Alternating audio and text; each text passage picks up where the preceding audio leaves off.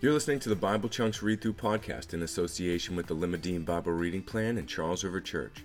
To have your own copy of this reading plan sent straight to your inbox, you can sign up at charlesriver.lmd.church. For more information about Charles River Church, visit charlesriverchurch.com. We read the whole story to make whole disciples of Jesus.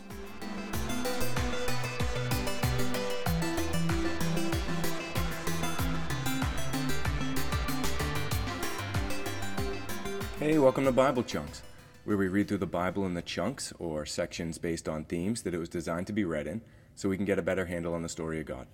My name's Kevin. That's enough about me. Let's dive into the Word. Today we'll be reading Romans 15:1 through 16:27. 59 verses today, finishing out the book of Romans. We who are strong have an obligation to bear with the failings of the weak and not to please ourselves. Let each of us please his neighbor for his good, to build him up. For Christ did not please himself, but as it is written, the reproaches of those who reproached you fell on me. For whatever was written in former days was written for our instruction, that through endurance and through the encouragement of the Scriptures we might have hope. May the God of endurance and encouragement grant you to live in such harmony with one another, in accord with Christ Jesus, that together you may with one voice glorify the God and Father of our Lord Jesus Christ.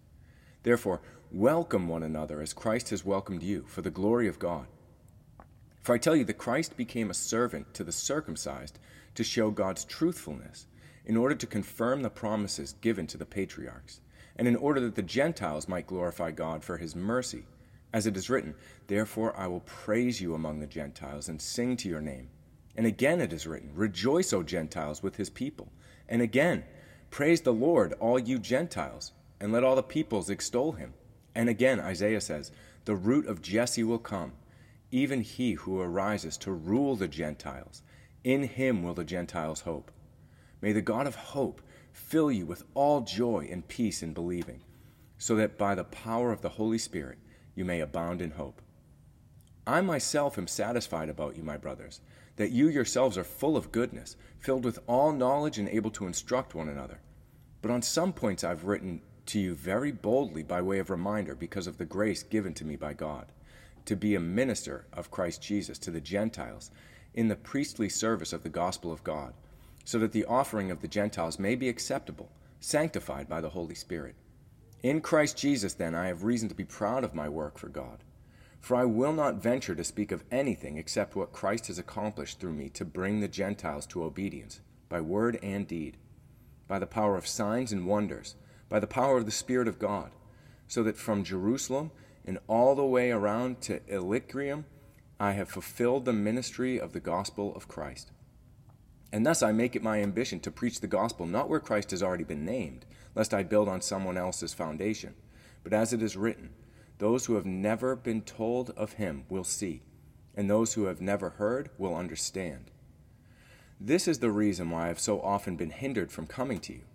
But now, since I no longer have any room for work in these regions, and since I have longed for many years to come to you, I hope to see you in passing as I go to Spain, and to be helped on my journey there by you, once I've enjoyed your company for a while. At present, however, I'm going to Jerusalem, bringing aid to the saints. From Macedonia and Achaia, have been pleased to make some contribution for the poor among the saints at Jerusalem. For they were pleased to do it, and indeed they owe it to them.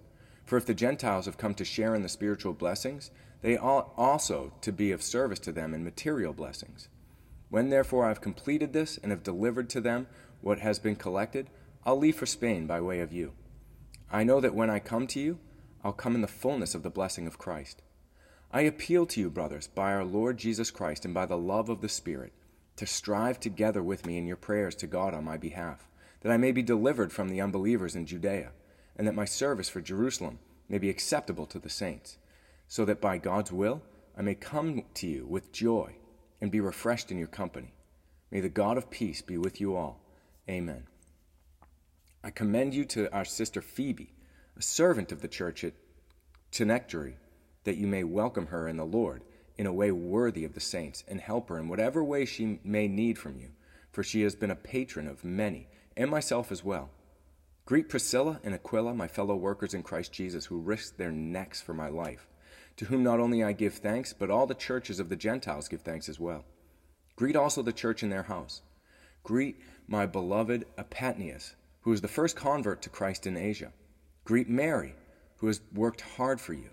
Greet Andronicus and Junia, my kinsmen and my fellow prisoners. They are well known to the apostles, and they were in Christ before me. Greet Ampliatus, my beloved in the Lord. Greet Urbanus, our fellow worker in Christ, and my beloved Stachys. Greet Apelles, who is approved in Christ. Greet those who belong to the family of Aristobulus. Greet my kinsman Herodian. Greet those in the Lord who belong to the family of Narcissus. Greet those who greet those workers in the Lord, Tryphaena and Tryphosa. Greet the beloved Persis, who has worked hard in the Lord.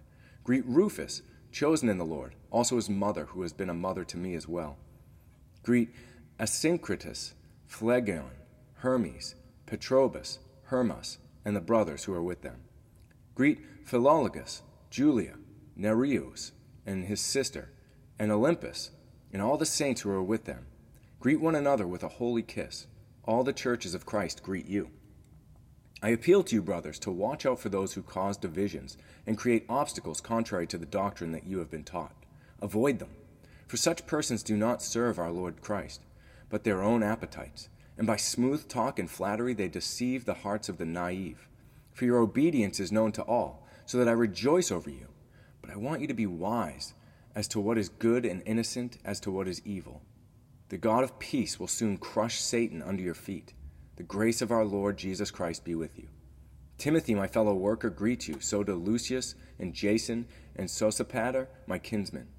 I, Tertius, who wrote this letter, greet you in the Lord. Gaius, who is host to me and to the whole church, greets you. Erastus, the city treasurer, and our brother Quartus greet you.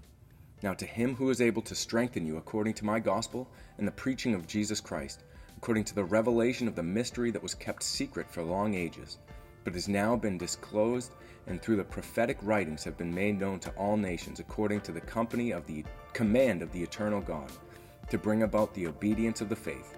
To the only wise God be glory for evermore through Jesus Christ. Amen.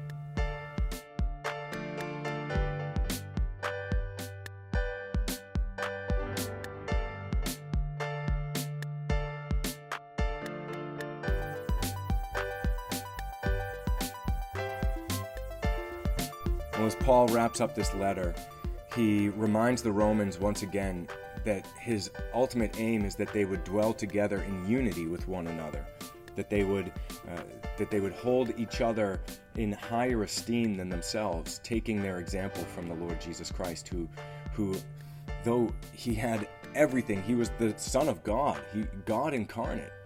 The, though he had those privileges, he esteemed the other and, and the needs of the other above his own. And so Paul is he's encouraging the Roman church to, to do the same, to act in example of Christ, that they might flourish. And then he talks about how he's he's kind of asking for prayer for them from them, that as he goes back to Jerusalem to bring some gifts from the churches to the church in Jerusalem, from Gentile churches to the to the church in Jerusalem. He, he's saying, pray for me because when I go back there, I, I don't really know what's going to happen to me. But I'd like to come to you uh, after I go there and, and visit so that you can help me on my way to Spain. So it's almost like a missionary uh, letter as he's kind of fundraising for his mission in, in, a long, in a roundabout way. The book, the entire book of Romans, is a missionary letter where he's commending to them the gospel that he preaches, so that they they know who he is a little bit better. And then he, he's saying, I'm going to come eventually. And when I do come, I'm going to be asking you for money so that I can have some support on my way to preach the gospel in Spain as well. So he talks about not wanting to preach the gospel where it's already been preached because his call is to go to preach the gospel where it has never been preached.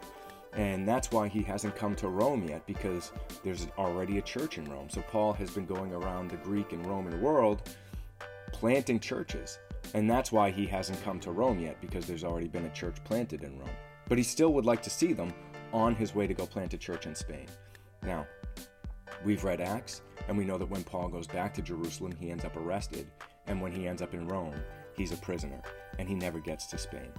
But that doesn't hinder the gospel, because even though Paul is bound by chains, the gospel continues to go forward. And so he closes out the end of the letter by some personal greetings, and you can see all of these individuals and probably church leaders, people who had churches in their homes. He's saying, Greet all of these people. And then I, I really like that uh, Tertius, who wrote the letter, also greets them in the Lord. So Paul would have, uh, com- uh, he, he would have been speaking, and Tertius would have been writing what Paul was speaking. And, and I like that Tertius puts his own greeting there in the end as well. And then, as he closes out, he reminds them once again God is amazing. He, he kept these things secret for ages, but now he is bringing the nations, bringing the Gentiles into what has been his plan all along to bring about the Gentiles to the obedience of the faith as well. To the only wise God be glory forevermore through Jesus Christ. Amen. And so, as we wrap up today, I'd ask you to consider what does this section of Scripture tell you about who God is and what He wants for the world, what He wants for you? What does it tell you about yourself? And then finally, what was it that the Holy Spirit was stirring up while we were reading? Take those thoughts, turn them into prayers, and we'll be right here again tomorrow. Until then, God bless.